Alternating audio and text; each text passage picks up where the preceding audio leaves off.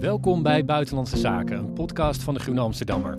In deze podcast bespreken we internationale zaken en artikelen die in de Groene zijn verschenen.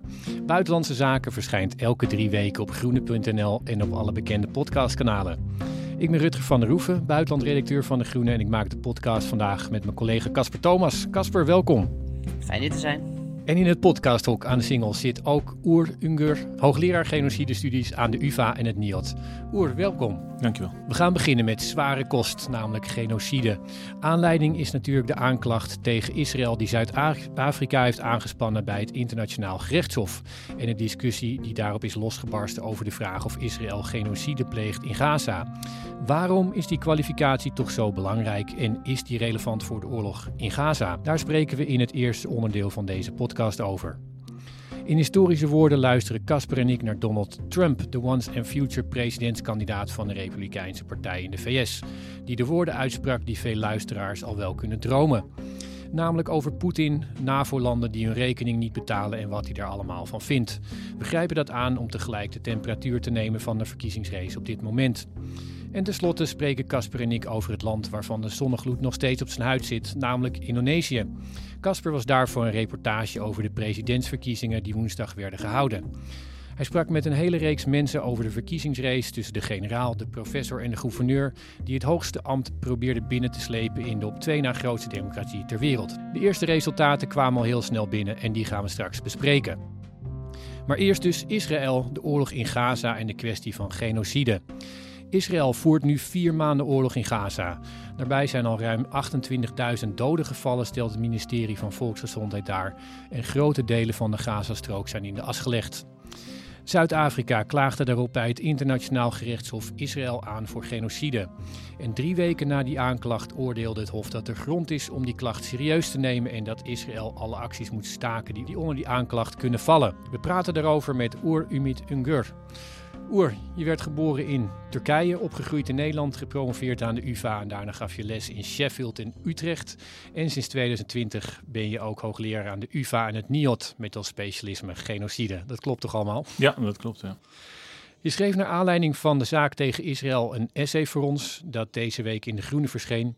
En je schrijft daarin dat je onmiskenbaar genocidale dynamiek ziet in het geweld van zowel Israël als Hamas. Typisch genocidaal, schreef je onder meer. Maar je uit ook kritiek op de vertekening van geweld in het Midden-Oosten bij zowel politiek links als rechts en je plaatst de Gaza-oorlog in het bredere verband van de regio. Eerst even over de rechtszaak die nu in Den Haag dient. Hoe kijk je daar tegenaan? Ja, de aanklacht van Zuid-Afrika tegen Israël, dus in het Internationaal Gerechtshof in Den Haag.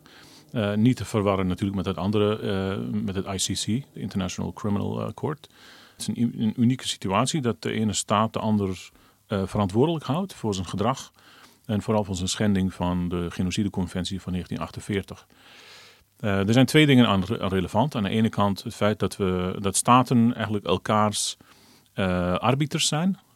Dus er is niet een soort van hoger supranationaal orgaan dat erop toeziet dat er naleving is van die conventie.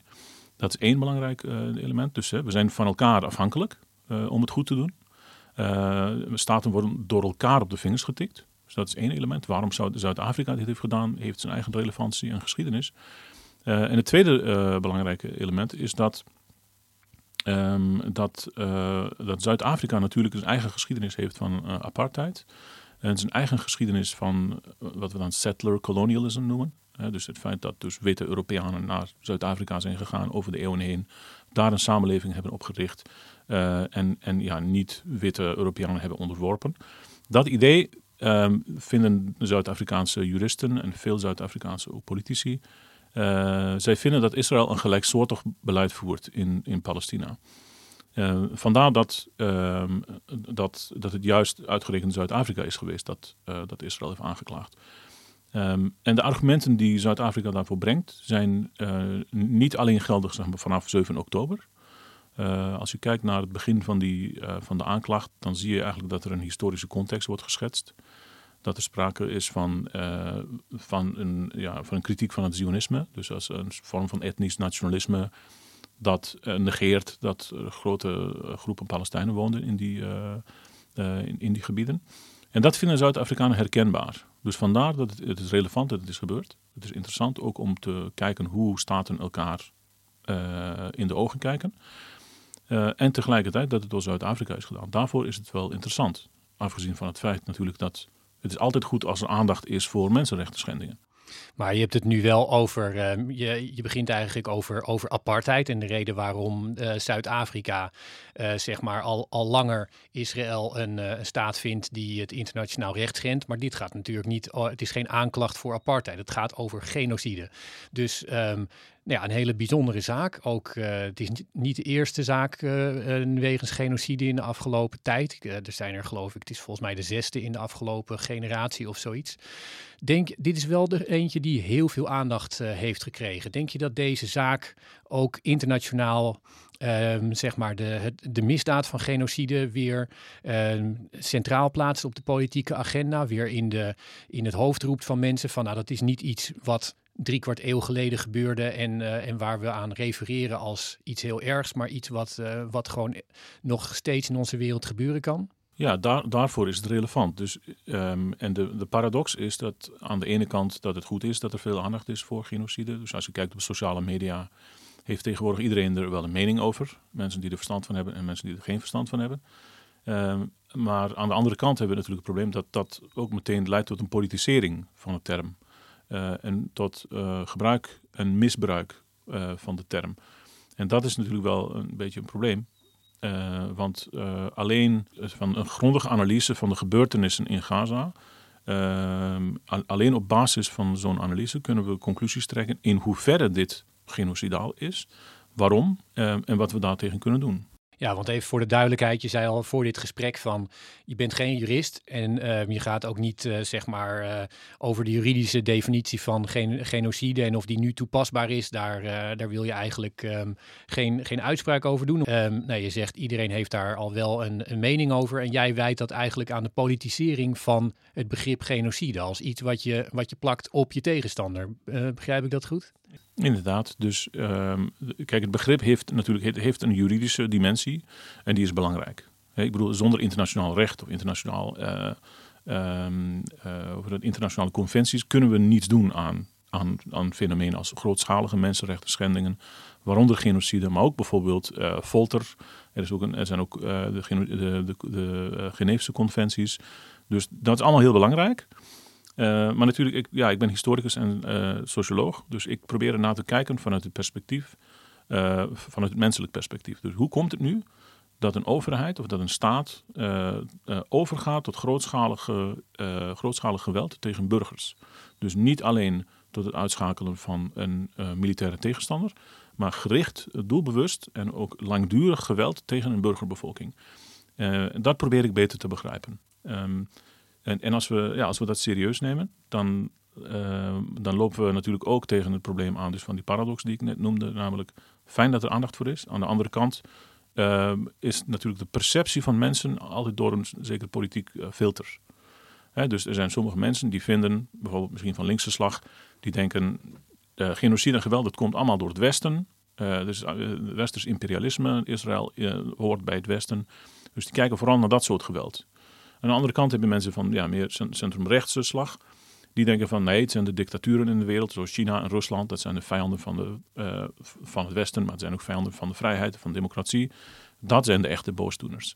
En aan de ene kant is er natuurlijk een kern van waarheid in beide van deze interpretaties.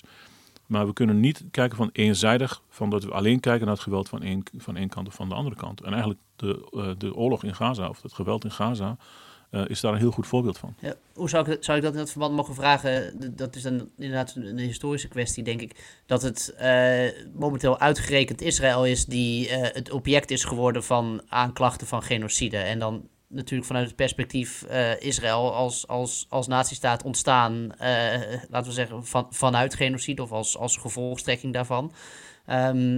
Wat doet dat voor de discussie? Kijk, het feit dat Israël nu wordt aangeklaagd voor genocide en wordt beschuldigd van genocide, is aan de ene kant, je zou zeggen, ironisch. Het is een staat die is ontstaan uit genocide, uit overlevenden van mensen die zijn gevlucht van de Holocaust.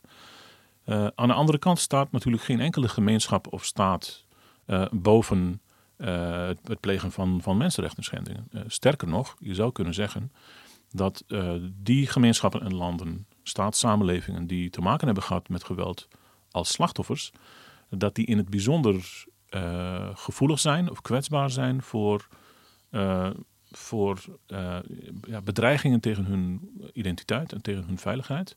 En dat ze daardoor misschien disproportioneel hard terugslaan. Hè, dus, en daarin is Israël niet het enige voorbeeld van. Dit gaat ons nooit meer gebeuren. Dus wij gaan keihard terugslaan.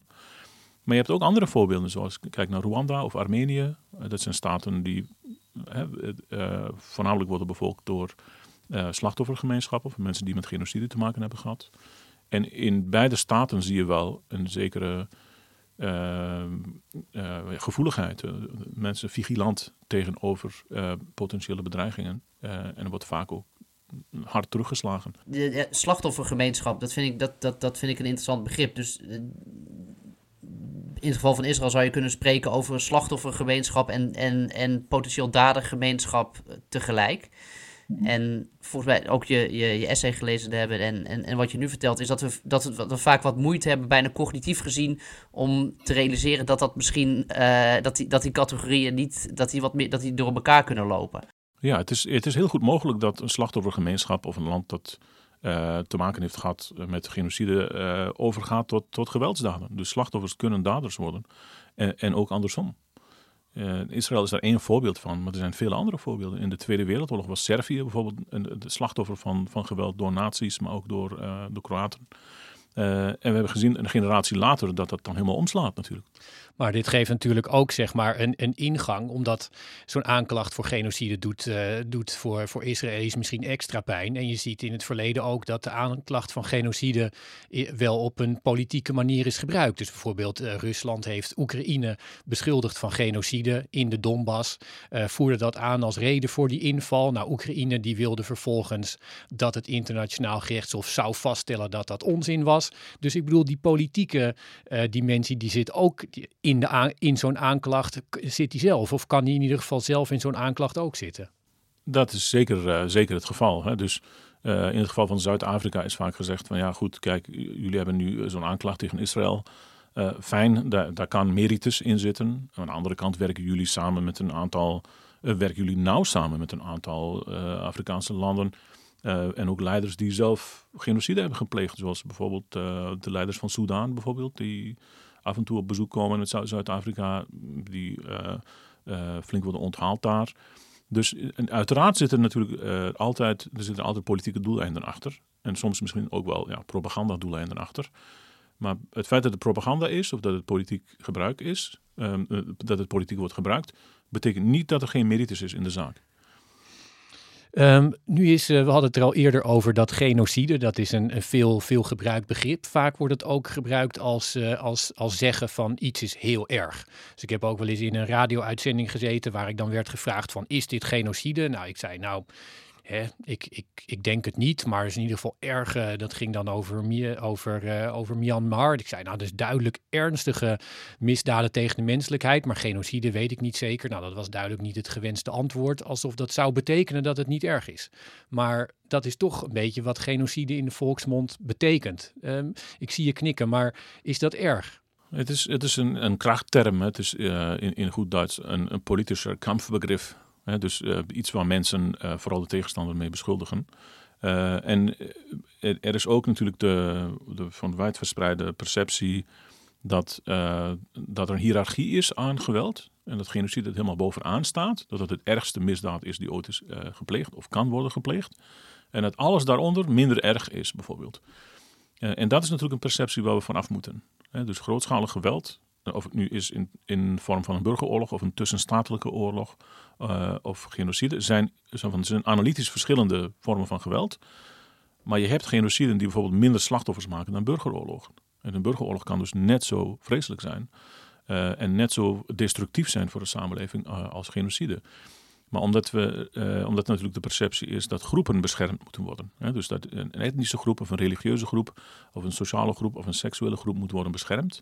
Dat genocide wordt gezien als aanval tegen een groep. Maar van die hiërarchie, daar moeten we eigenlijk vanaf. Ja, en ik wil even aanhaken op dat begrip, strijdbegrip wat je volgens mij gebruikt. En wat je ook ziet in de huidige discussie op mondiaal niveau, is dat de erkenning, welke kant op al dan niet genocide plaatsvindt, of het, laten we zeggen, het hanteren van het begrip, dat ook iets is dat op het geopolitieke terrein als het ware landen van elkaar onderscheidt. Dus het is ook een soort signaalwoord bijna, of een signaalconclusie van de zaken die aan de hand zijn, om te laten zien in welk kamp je hoort. Is dat iets wat jij ook constateert? Ja, genocide is bij uitstek natuurlijk ook een geopolitieke term. Hè? Dus kijk bijvoorbeeld, het is wel interessant in de afgelopen 20 jaar... welke geweldsuitbarstingen zijn door de Verenigde Staten gelabeld als genocide en welke niet. Hè? Dus in welke gevallen wilden bijvoorbeeld de Verenigde Staten, dat is een land dat zichzelf op de schouders klopt dat ze genocide hebben voorkomen in de geschiedenis, inclusief natuurlijk in de Tweede Wereldoorlog. In welke gevallen hebben Amerikaanse presidenten of regeringen gezegd, dit is wel genocide en dat is geen genocide.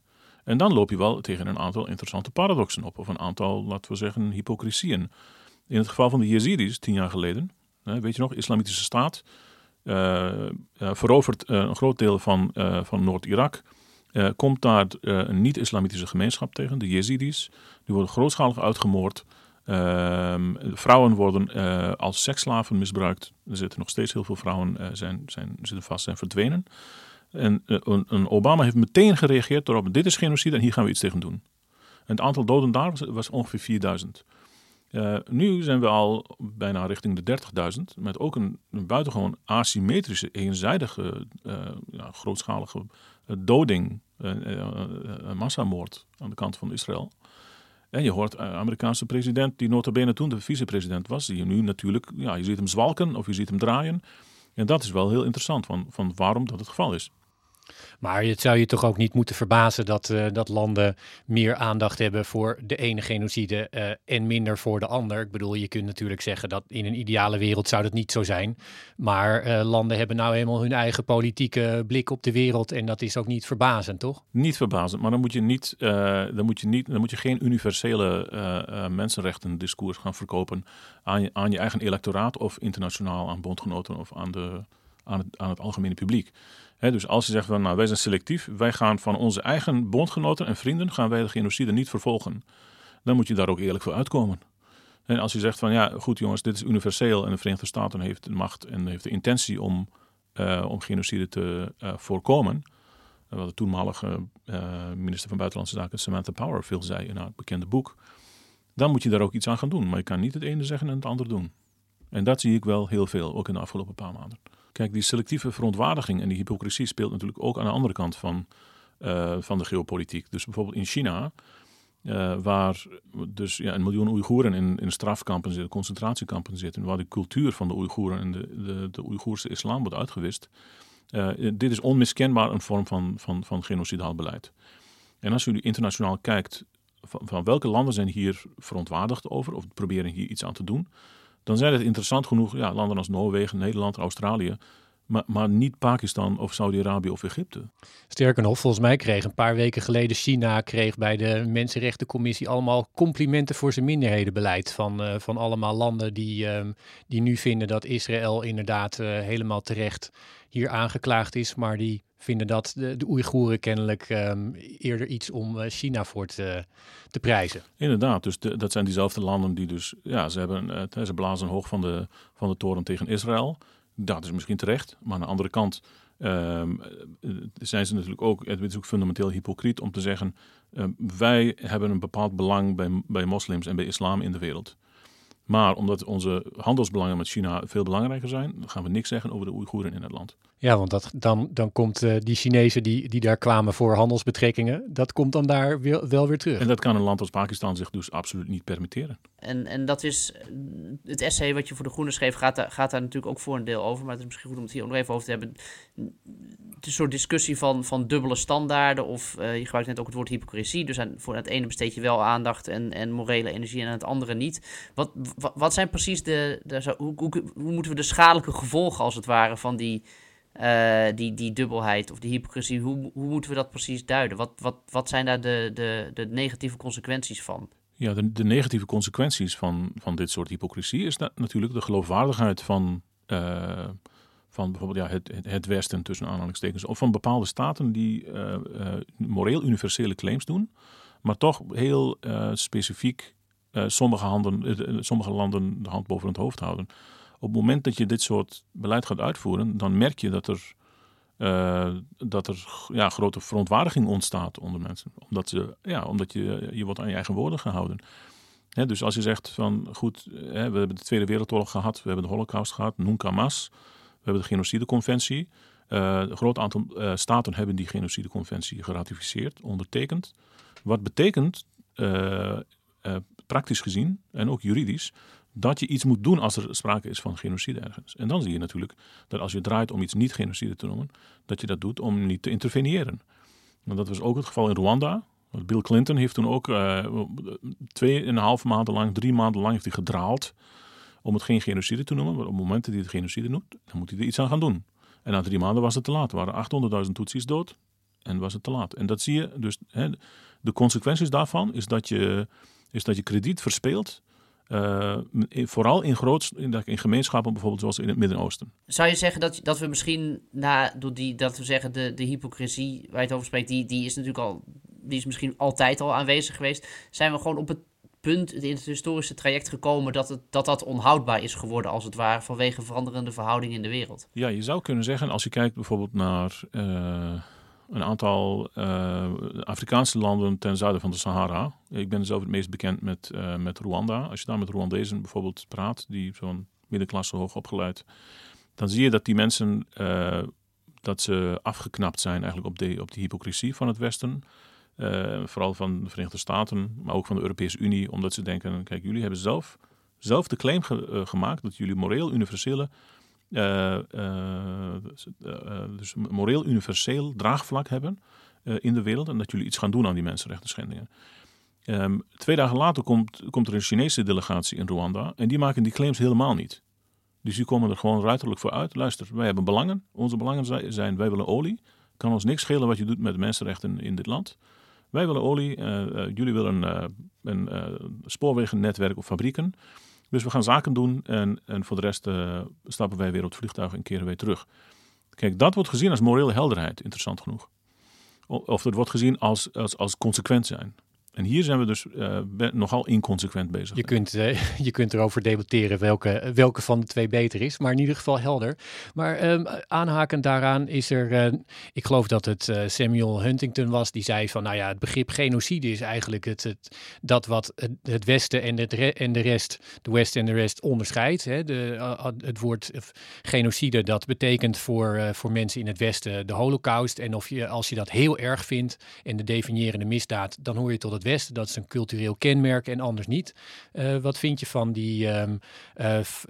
van die typeringen? Vind je die nog steeds houdbaar ook in de wereld van nu? Nou, ik zou zeggen van alle stomme dingen die Huntington heeft gezegd, slaat dit wel alles. Want omdat ik denk van ja, allereerst moeten we onderkennen dat er in de geschiedenis, laten we zeggen in de afgelopen 100 tot 200 jaar, vooral in de 20e eeuw, een groot aantal genociden zijn gebeurd. Van het Stalinisme tot het nazisme, de Indonesische genocide in Indonesië, genocide in Rwanda en Guatemala, noem het maar op. Er zijn ook gewoon gevallen bekend waar mensen nog nooit van hebben gehoord. Maar wat we niet kunnen zeggen is dat de ene belangrijker was of unieker was of erger was dan de andere. Omdat dat natuurlijk bij de slachtoffers helemaal niet zo wordt beleefd. Er zijn verschillen in schaal. Er zijn verschillen in organisatie, in intentie, etc. Dat is er allemaal natuurlijk. Maar voor de destructiviteit binnen zo'n samenleving kunnen we niet denken in termen van zero-sum. Dus bijvoorbeeld het feit dat, dus wat Huntington bijvoorbeeld hier claimt. Ja, natuurlijk is er is een eurocentrische focus op de Holocaust.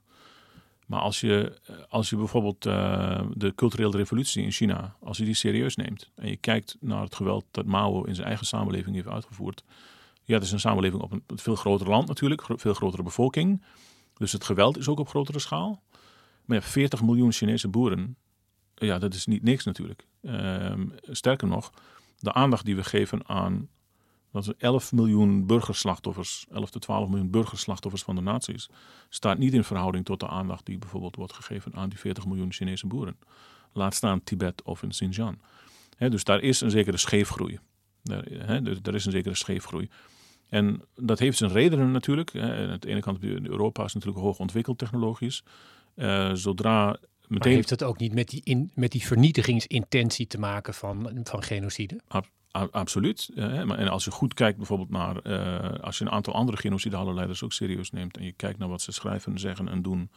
dan is die intentie die is daar natuurlijk net zo duidelijk aanwezig. Sterker nog, naar mijn weten is... Van de leiders van de top van een aantal genociden heeft alleen Stalin letterlijk opgeschreven om bijvoorbeeld in het geval van de massamoord in Katyn om elke Poolse officier om te leggen. Daar staat letterlijk in het bevel, ondertekend door Stalin, staat doodschieten. Ja, dus dat is ook een soort hyperintentie daar die je bijvoorbeeld niet terugziet in een aantal andere genociden. Maar voor de destructiviteit van hoe de slachtoffers dat ervaren, heeft het eigenlijk moeten we niet denken in termen van zero sum. Aandacht voor de een betekent niet dat we niet om een ander geval geven. Sterker nog, het is allemaal een optelsom. En als je dat allemaal bij elkaar optelt, dan zie je dat het niet zo lekker gaat met de mensheid. Dat lijkt me een understatement. Maar je maakte net een aantal opmerkingen die kritisch waren over de Verenigde Staten, kritisch waren over het Westen. Maar in je stuk heb je ook, de andere kant op geredeneerd. Dat je hebt gezegd, mensen die erg opgewonden zijn over het Israëlische geweld nu, die zijn vaak minder opgewonden over vergelijkbaar geweld in het Midden-Oosten. Je schreef... Israël lijkt in zijn gewelddadige beleid op zijn buren en moet daarom precies zo worden behandeld. Kun je uitleggen waarom dat is? En kun je ook uitleggen waarom dat dan niet een soort whataboutism zou moeten zijn? Of waarom dat niet whataboutism is? Ja, ik noem dit dan aboutism. Omdat het gaat namelijk specifiek over geweld en over het geweld zelf. Maar er zijn natuurlijk... mensen die passie hebben met betrekking tot het verdedigen van mensenrechten in de ene samenleving. En die zijn dus boos. Die zijn dus sterker nog selectief verontwaardigd tegenover het geweld van Israël. En nu denk ik, het is legitiem om je te focussen op één samenleving. Je hebt ook in allerlei NGO's en ook in academische expertise, heb je mensen die zich richten op één samenleving. Dat is geen probleem mee. Maar op het moment dat je die paardenkleppen niet even kunt afzetten om te kijken naar een buurland waar gelijksoortige, zo niet grootschaliger geweld of vergelijkbaar geweld is voorgekomen, dan hebben we wel een probleem. Waarom? En dat is niet alleen iets van cijfers. Hè? Dus de genocide gaat niet alleen over getallen. Het is niet zo van, die hebben er zoveel vermoord, die hebben er meer vermoord, dus daar moeten we meer aandacht voor geven. Maar schaal moet wel iets uitdrukken. En we kunnen daar niet omheen. We hebben nu in totaal, 30.000 doden in Gaza. We hebben 2 miljoen mensen zijn op de vlucht. Ze zijn verdreven. Dat zijn geen kinderachtige aantallen, denk ik. Voor de schaal van zo'n samenleving is dat echt heel ernstig. En als we dat vergelijken bijvoorbeeld met de burgeroorlog in Syrië, 600.000 doden, 12 miljoen vluchtelingen, dan kan je dat een beetje in perspectief zetten. Of bijvoorbeeld Saddam Hussein, weet je nog... Voor de luisteraars thuis, dat was ook iemand die natuurlijk in de jaren 80 en 90 een reeks massamoorden heeft gepleegd op Koerden, op Sjiiten in het zuiden. Maar toch, waarom is dat nu relevant? Ja, dat is relevant om een aantal redenen. Eén, ik vind dat er proportionele aandacht moet komen voor genocide. En twee, als het ene buurland in vlammen opgaat, dan heeft dat impact op het andere, op het buurland dat... De volgende implosie gaat meemaken. Concreet voorbeeld, het gebruik van non-conventionele wapens tegen burgers. We weten dat in 2013, 2014, 2015... dat het Assad-regime chemische wapens heeft ingezet tegen de eigen bevolking. Om ze te terroriseren. Had geen enkel militair belang. Als u nu kijkt naar de oorlog tussen Israël en Hamas... of ook de eenzijdige massamoord tegen de Gazanen... dan zie je dat er gebruik is van non-conventionele wapens, ook op de Libanese grens, namelijk van witte fosfor. En nu kunnen we dat pas weten, natuurlijk als later de archieven opengaan of als we de notulen van de ministerraad van Netanyahu kunnen bekijken. Maar die twee processen hebben vast iets met elkaar te maken. Het is vast zo dat als het ene regime zoals Syrië non-conventionele wapens inzet en dat er internationaal niks aan wordt gedaan of weinig aan wordt gedaan, niet veel aan wordt gedaan, dat dan zo'n Netanyahu denkt, ik kan hier dus kennelijk mee wegkomen. Als Assad hiermee kan wegkomen, dan kan ik er met de steun die ik heb uit het VS en uit de EU, kan ik hier helemaal mee wegkomen. En dat geldt ook voor die grote aantallen burgerslachtoffers. Dus die landen hebben met elkaar te maken. Wat er in een buurland gebeurt, heeft directe impact op de brutalisering in het andere land. Om nog even door te duwen op dat punt. Ik ben geen jurist, maar als één ding wat ik wel weet van rechtspraak is dat als jij zegt, ik heb wel iemand vermoord, maar die man heeft er 2 vermoord. Dat is voor een rechter totaal irrelevant. Het gaat alleen om jouw daad. Dus is het nu toch niet zo in het geval van Israël dat je kunt zeggen, helemaal waar, we moeten kijken naar de regio, maar deze ene zaak op zichzelf beschouwd verandert er niet van. Nee, die verandert er niet van. En het is ook niet zo bijvoorbeeld dat, omdat we te maken hebben met een asymmetrische machtsverhouding tussen Israël en Hamas. Dat betekent ook niet dat bijvoorbeeld de aanval van Hamas op zichzelf, in de eigen schaal, dat die niet genocidaal was. Ik bedoel, ze zijn daar gaan rondlopen in de Israëlische steden en die kibbutzen. En ze hebben daar gewoon zoveel mogelijk burgers proberen te doden. Dat is op zich een soort van op de eigen schaal. Is dat een soort genocidale aanval geweest natuurlijk ook. Maar de reactie daarop die is zodanig disproportioneel. En ook vooral van een zelfverklaard democratisch land, die eigenlijk tot hogere standaarden mag houden dan de tegenstander. Laatste vraag. Er werd toen Zuid-Afrika die aanklacht indiende, werd er links en rechts geschreven. Dit is een doorbraak. Dit is een historisch moment. Is dat zo? En als er straks uitspraak komt, wat verandert dat dan precies als jij het daar mee eens zou zijn? Nou, die uitspraak die zal waarschijnlijk te laat komen voor al die Gazanen. Die zullen er niet zoveel aan hebben. Maar de symbolische waarde die is wel aanzienlijk, denk ik. Het feit dat een land uit het Global South, een Afrikaans land, Israël aanklaagt voor zo'n misdaad.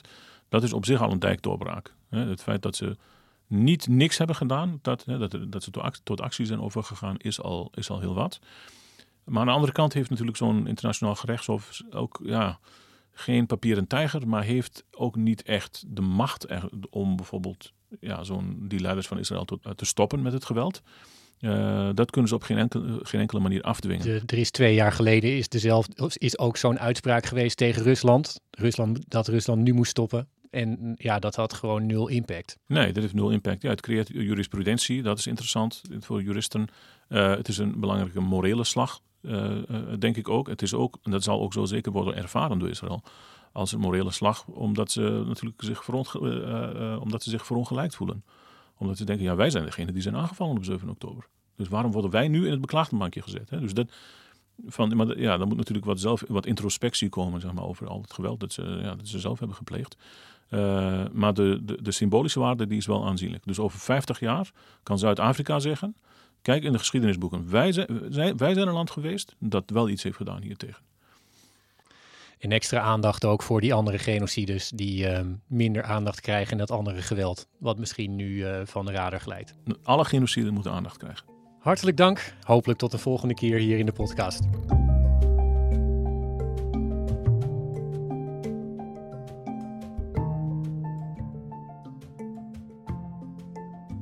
En dan nu historische woorden. Onze rubriek waarin we een citaat bespreken uit de afgelopen weken dat zomaar historisch zou kunnen worden.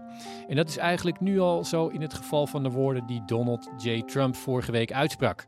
De gedoodverfde kandidaat van de Republikeinen zei tijdens een campagnebijeenkomst het volgende. One of the presidents of a big country stood up and said, well sir, if we don't pay and we're attacked by Russia, will you protect us? I said, you didn't pay? You're delinquent?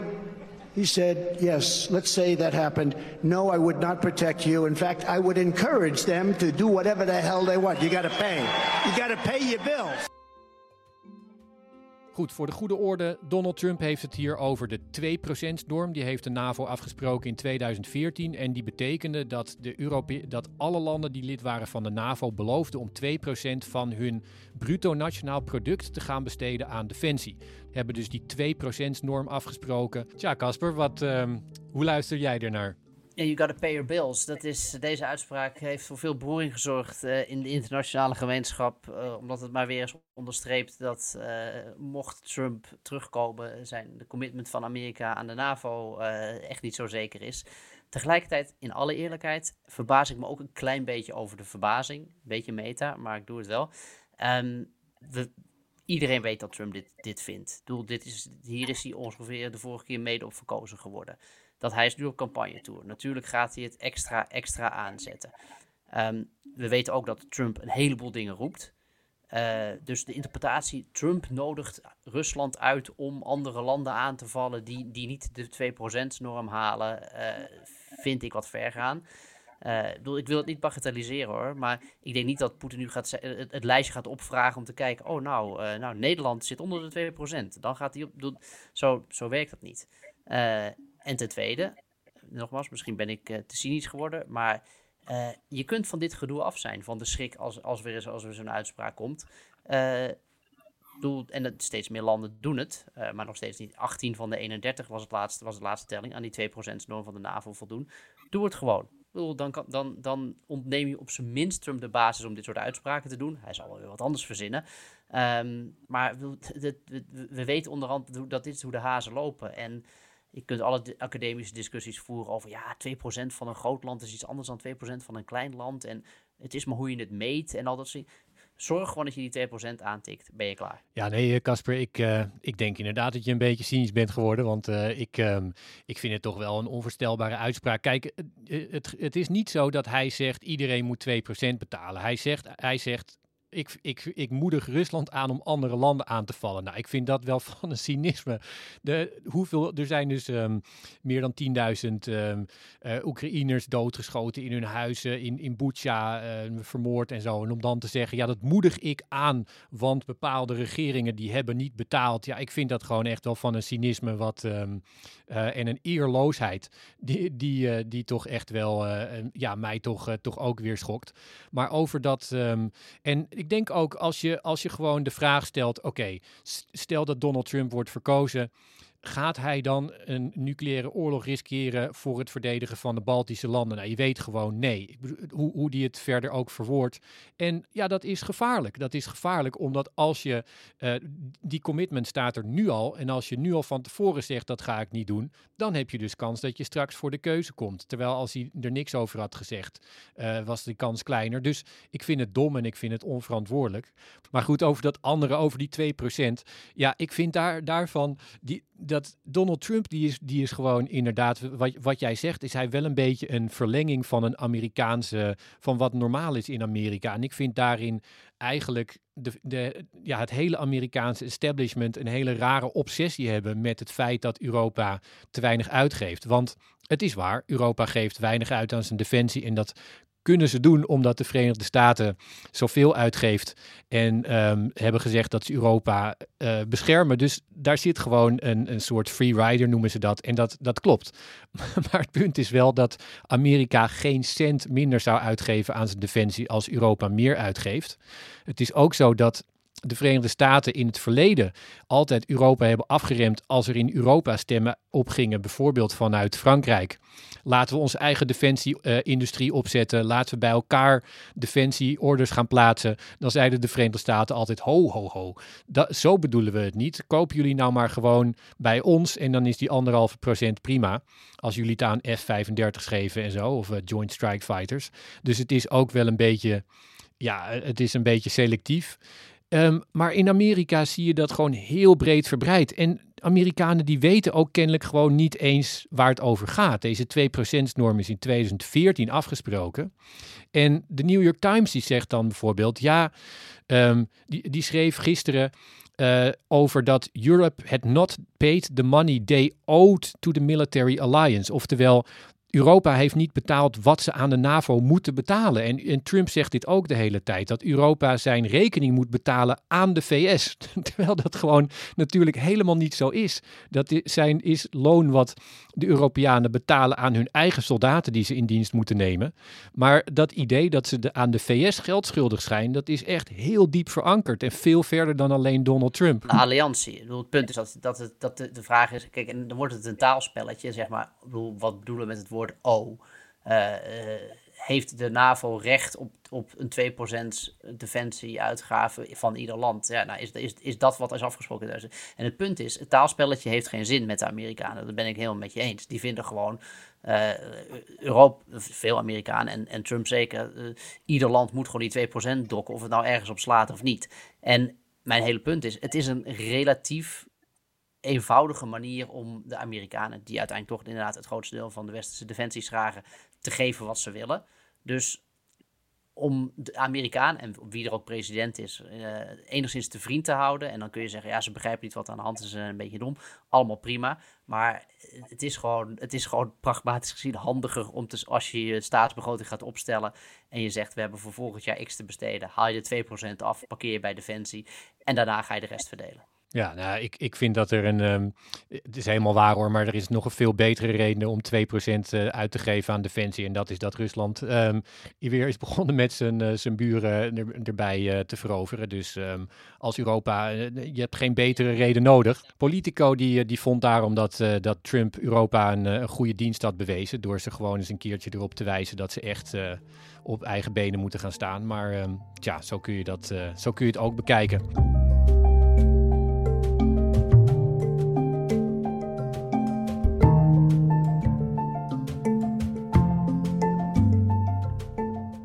En dan nu, Indonesië.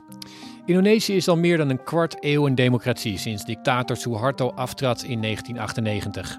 Het land is de op 2 na grootste democratie ter wereld en hoewel die democratie niet zonder problemen is, hield het toch maar weer de grootste eendagsverkiezing ter wereld.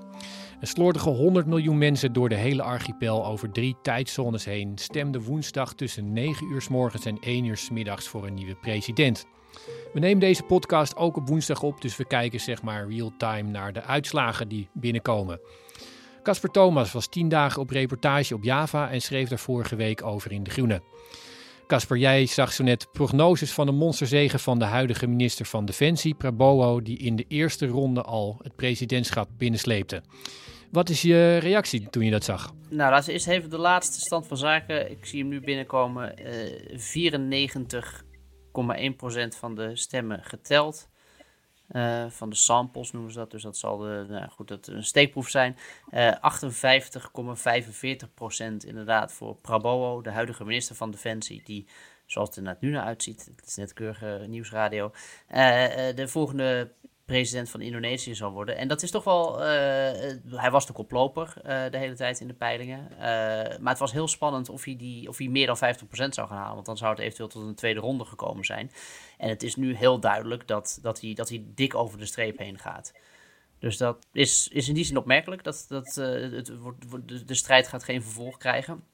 Dus dat geeft ons ook alle ruimte al om interpretaties los te gaan laten op deze uitslag. Ja, want kun je even een kort recap geven? Waar gingen deze verkiezingen over? Nou, in het heel kort, het einde van een presidentieel tijdperk in Indonesië dat 10 jaar heeft geduurd. Jokowi, de vertrekkend president, heeft het land flink getransformeerd. Enorme economische groei. De kritiek daarbij weer is wel een beetje ten koste van, laten we zeggen, milieu en welzijn misschien hier en daar. En tegelijkertijd ook nog veel kritiek op zijn agenda, hoe hij omgesprongen is met de democratie en de rechtsstaat in Indonesië.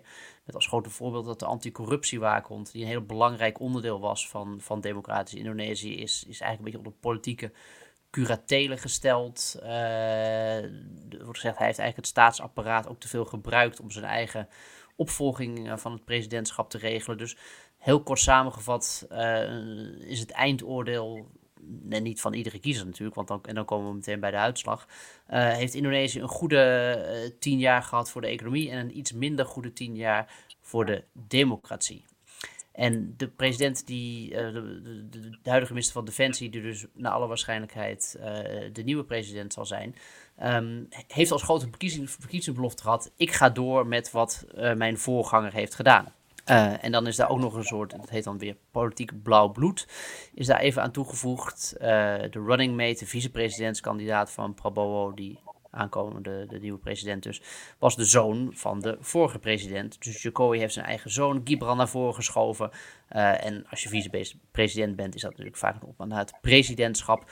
Dus de dynastiepolitiek, die altijd sterk is geweest in Indonesië, heeft eigenlijk weer een nieuwe steun in de rug gekregen. Want bijna 60% van de Indonesiërs zei, ja, goed idee als de zoon van de vorige president de nieuwe vicepresident gaat worden. Ja, want als we eventjes zeg maar terughalen, nou, een hele belangrijke figuur in de Indonesische politiek is de dochter van Sukarno, Megawati Sukarno Putri. Nou, er zijn andere zeg maar hele machtige families die de hele tijd terugkeren in de Indonesische politiek. En die Jokowi, als ik het goed heb begrepen, die werd gezien als een buitenstaander, een man van het volk. Maar ja, er is toch wel volgens mij best wel wat teleurstelling over dat hij nu die binnen was bij de elite, eigenlijk zichzelf gewoon deel van die elite heeft gemaakt. Hij is ingetrouwd in zeg maar families die weer ingetrouwd waren bij de Suharto-clan en heeft nu zijn eigen zoon naar voren geschoven. Moest een wetswijziging aan te pas komen zodat die zoon vicepresident kon worden. Het is allemaal heel erg, ja, best wel een beetje kleinzielig eigenlijk als je het op die manier bekijkt. Of is dat te benepen bekeken? Of de stakes zijn zo hoog, de inzet is zo hoog dat het doel alle middelen heiligt. En wat we niet moeten vergeten is, Jokowi was gewoon ontzettend populair bij het grootste deel van het Indonesische electoraat. Die zorgen over democratie en rechtsstaat, waar we het net over hadden, is, en dat is een trend in de wereld natuurlijk, toch een beetje de zorg van de wat hoger opgeleide, enigszins progressieve middenklasse, om het zo maar te zeggen. En die is niet groot genoeg om in zijn eentje de uitslag van de verkiezingen te bepalen. Dus ja, dat dus daarmee krijg je toch een beetje de uitslag die je nu hebt. En het was heel erg de vraag hoe goed dat nou zou vallen, dat nepotisme waar uiteindelijk Jokowi toch voor gekozen heeft. En die zei het inderdaad goed. Hij was eigenlijk juist een soort belofte dat hij een einde zou maken aan de dynastiepolitiek. Hij komt inderdaad uit een vrij gewoon gezin, heeft zichzelf omhoog gewerkt en is nu druk bezig. Zijn ene zoon die zit is voorzitter van de partij waar hij mee aangehouden is. Zijn schoonzoon heeft ook een politieke functie. Zijn zoon wordt nu vicepresident. Er is inmiddels een nieuwe dynastie toegevoegd. En dat is, ja, wat ik zeg, op het moment dat je democratie interpreteert als de meest competenten worden verkozen op basis van het oordeel van het volk. Het hebben van een bepaalde achternaam is formeel voor mij geen competentie. Dus dit wordt toch wel gezien. Het is meer het signaal dat ervan uitgaat dan. Ik bedoel, het kan heel goed. Misschien is deze Gibran een fantastische vicepresident en reist straks de hele wereld over en is hij een fantastische diplomaat. En je weet het niet. Ook daarvan. Maar Casper, dit is. Dit is een beetje, dit is natuurlijk wat je zegt is helemaal waar, maar het is ook een beetje algemeen. Dus als ik jouw mening zou vragen, kijk, je hebt dan zo'n buitenstaander, die Jokowi, die komt het systeem in en nou ja, die zwaait af. Hij is nog steeds heel populair. Laten we zeggen dat hij het aardig goed heeft gedaan. Maar hij neemt dan een oud minister van de dictator, die volgt hem op en zijn eigen zoon. Ja, dat proeft dan toch een beetje alsof Indonesië op weg is naar gewoon zo'n elite die eigenlijk de democratie weer een beetje wegschuift en de staat in eigen handen neemt. Heb jij dat gevoel zelf? Of denk jij, nee, volgens mij is Indonesië gewoon best wel ja, zich goed aan het ontwikkelen en kan het dit hebben? Wat is jouw voorgevoel erover?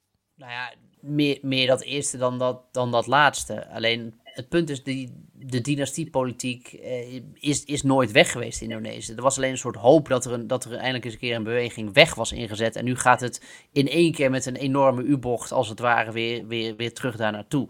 En het feit dat het inderdaad van die combinatie, en inderdaad een oud-generaal uit de Suharto-dictatuur, die overigens, en dat is iets wat ik me eigenlijk pas laat realiseerde, en het dus blijkbaar ook niet zoveel over ging, of misschien was het zo bekend dat niemand de moeite nam om het te vermelden. Maar deze Prabowo is ook, behalve dat hij 2 keer presidentskandidaat is geweest, is hij ook wel een keer vicepresidentskandidaat geweest onder Megawati, onder de dochter van Sukarno. en een beetje de grande dame van de Indonesische politiek. Dus het hele witwassen van deze Prabowo is al veel eerder begonnen. En de reden waarom ik er misschien, jij prikt me daar terecht op vast, een beetje blasé over lijkt te doen. Of een beetje, ik leg me er maar bij neer achter. Over die, ja kijk, je moet wel, want wij stemmen daar niet. Maar de reden waarom ik dat vooral doe, is omdat het allemaal maar weer bewijst dat we een invulling van democratie kunnen hebben in ons hoofd. Zoals we die graag zouden willen zien. Maar die 58%... Niet alles is 100% loepzuiver aan de verkiezingsprocedures in Indonesië. Maar je kunt toch wel zeggen dat dat daadwerkelijk is wat de kiezer daar wil. En het is best een ruim mandaat ook nog eens een keer. Want zelfs als je de twee concurrenten bij elkaar zou optellen, kom je er dus niet aan. Dus dan begint de vraag te worden, zeg maar, wie de derde grootste democratie ter wereld zegt, nou weet je, hartstikke mooi, zoon van... Wat is dan nog democratie in de wereld? Nou nee, goed. Je kunt nog steeds ook met zo'n afgetekende uitslag natuurlijk wel je bedenkingen hebben over wat het betekent. Maar iets anders is dat Indonesië deze verkiezingen waren gewoon heel opvallend voor een buitenstaander. Omdat ze zo draaiden om een soort verzonnen imago van de kandidaten. Met name dan de uiteindelijke winnaar Prabowo. Die heel erg via sociale media en eigenlijk ook via een soort avatar zijn eigen populariteit opvijzelde als een heel gezellig iemand. Een knuffelbaar iemand. En hij deed leuke dansjes en zo. En dat leek voor een buitenstaander best wel inhoudsvrij, laten we even zeggen. Maar tegelijkertijd ook heel vernieuwend in sociale media. Klopt dat? Ja, en wat gewoon gebleken is dat het heel goed lukt om iemand via de sociale media een complete make-over te geven. Dat, zeg maar, het bijzondere is dat Prabowo is eigenlijk oud. Niet eens zozeer qua leeftijd, misschien ook wel qua leeftijd. Maar meer qua hoe lang die al meedraait in de Indonesische politiek / macht en alles wat daar omheen zit. Kunnen we als ik een aparte podcast wijden aan de vraag waarom inderdaad de oudere man toch elke keer weer zo populair is. Maar het lukt dus als het ware om de band met het verleden als het ware digitaal door te snijden. En te doen alsof deze persoon min of meer uit het niks komt. En het enige waar het om gaat is wat hij nu roept en zegt en belooft. En dat hij een gek dansje doet. En... gezellige opa is. Maar dat is geen, laten we zeggen, natuurlijke natural selection van meningen in de digitale sfeer. Ik bedoel, die digitale sfeer waar dit allemaal plaatsvindt, wordt heel actief geregisseerd over wat er wel en niet in komt. Er worden campagneteams in dienst genomen om te zorgen dat bepaalde filmpjes heel veel gedeeld worden. Er worden influencers voor aangegeven. Dus het is niet een... Deze ontwikkeling, daar wordt een hoop geld tegenaan gegooid. En dat geld moet ook weer ergens vandaan komen. Dus dat heb je wel nodig op deze manier. En ik denk overigens dat dit een politieke innovatie is die... Dit gebeurde ook eerder ook in de Filipijnen. Die aan die kant van de wereld plaatsvindt. En die we nog wel gaan terugzien ook op andere plekken. En bijvoorbeeld, het is heel interessant... Biden zou hier wat van kunnen leren, bij wijze van spreken. Een avatar voor Biden. Wat oudere man, maak er een geestig... Maar misschien gaat het nog gebeuren. Ja, een nieuwe TikTok-verkiezing over de hele wereld. Dan... Ja, wat kunnen wij verwachten, zeg maar? Wat kan de wereld verwachten hiervan, denk je? Indonesië is een groot land, het grootste islamitische land van de wereld. Nou, het ligt op een hele belangrijke en in toenemende mate centrale regio in de wereld. Wat kunnen we van Indonesië verwachten ten opzichte in de wereldpolitiek, zeg maar, onder deze nieuwe president, denk jij? Ja, en nou, aangezien de verkiezingsbelofte van deze president was exact hetzelfde doen als de voorgaande, kunnen we daar wel een redelijke inschatting van geven. Het interessante is dat Indonesië voor al het gewicht wat het economisch en qua bevolking en misschien ook wel cultureel in de schaal legt, houdt het zich behoorlijk afzijdig van een aantal grote gebeurtenissen in de wereld. Strikte neutraliteit ten opzichte van Rusland en Oekraïne. Zowel Poetin als Zelensky is onze vriend, was eigenlijk de statement van trekkend president Jokowi. Dus de hoop dat Indonesië een land is dat in de internationale coalitie ter bestrijding en tegenhouding van Russische agressie geplakt kan worden, die is wel een beetje vervlogen met deze verkiezingen. Wat wel weer interessant is, dat heeft deels natuurlijk met de islamitische achtergrond van het land te maken. Het is een land dat het erg opneemt voor de Palestijnse zaak. Heel kritisch is op Israël. Dus voor zover het Westen daar een potentiële bondgenoot in Indonesië zag, gaat die vlieger ook niet op. En dat is dat bij elkaar alles, denk ik, dat toch best heel belangrijk is. En tegelijkertijd verwacht ik ook een soort toch wel redelijk pragmatische opstelling ten opzichte van hoe dat Prabowo-presidentschap ook zal uitpakken. Indonesië is gewoon een land dat ook gewoon steeds meer keihard nodig is. Het is een economische groeibriljant.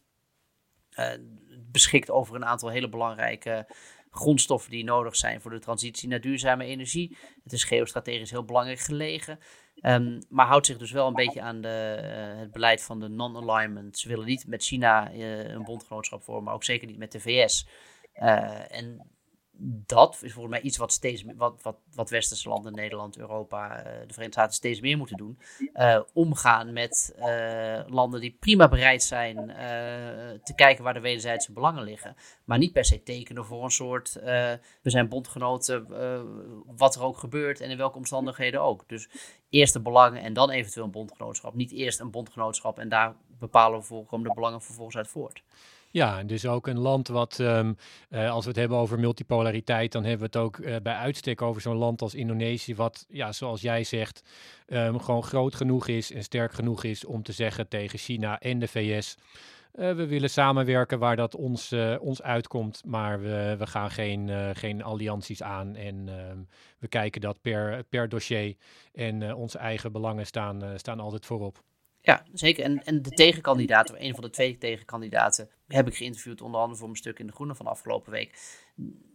Heeft Anies Baswedan, die heeft 25% van de stemmen gehaald. En hij was de kandidaat die toch wel zei, ja, ik sta open voor die allianties die gaan over mensenrechten en democratie in de wereld.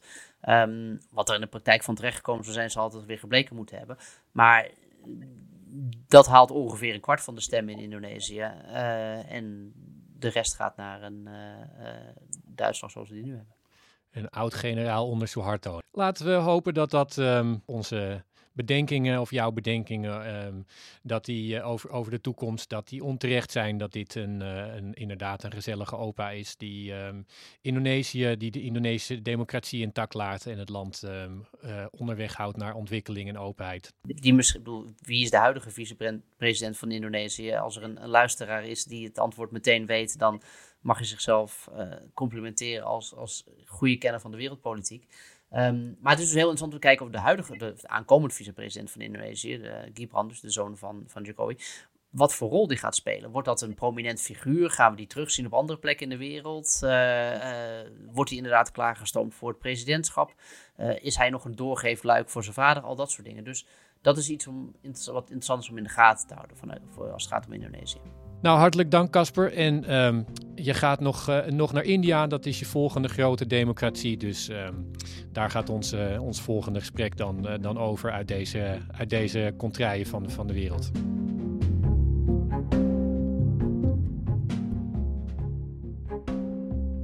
Dit was Buitenlandse Zaken, een podcast van de Groene Amsterdammer.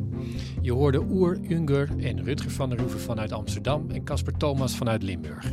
De podcast werd gemaakt door Giselle Mijnlief vanuit Puerto Rico.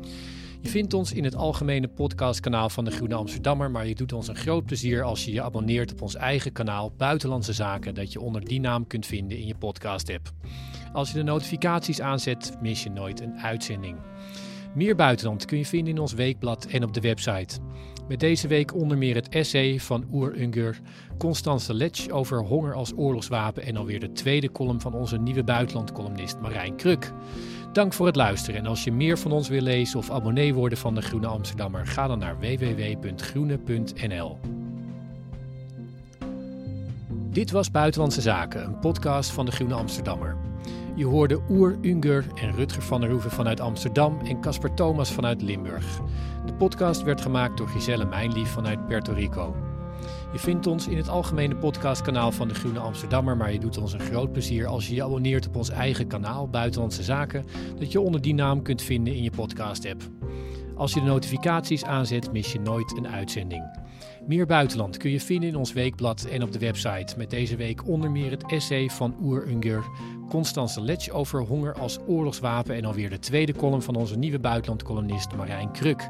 Dank voor het luisteren en als je meer van ons wil lezen of abonnee worden van de Groene Amsterdammer, ga dan naar www.groene.nl.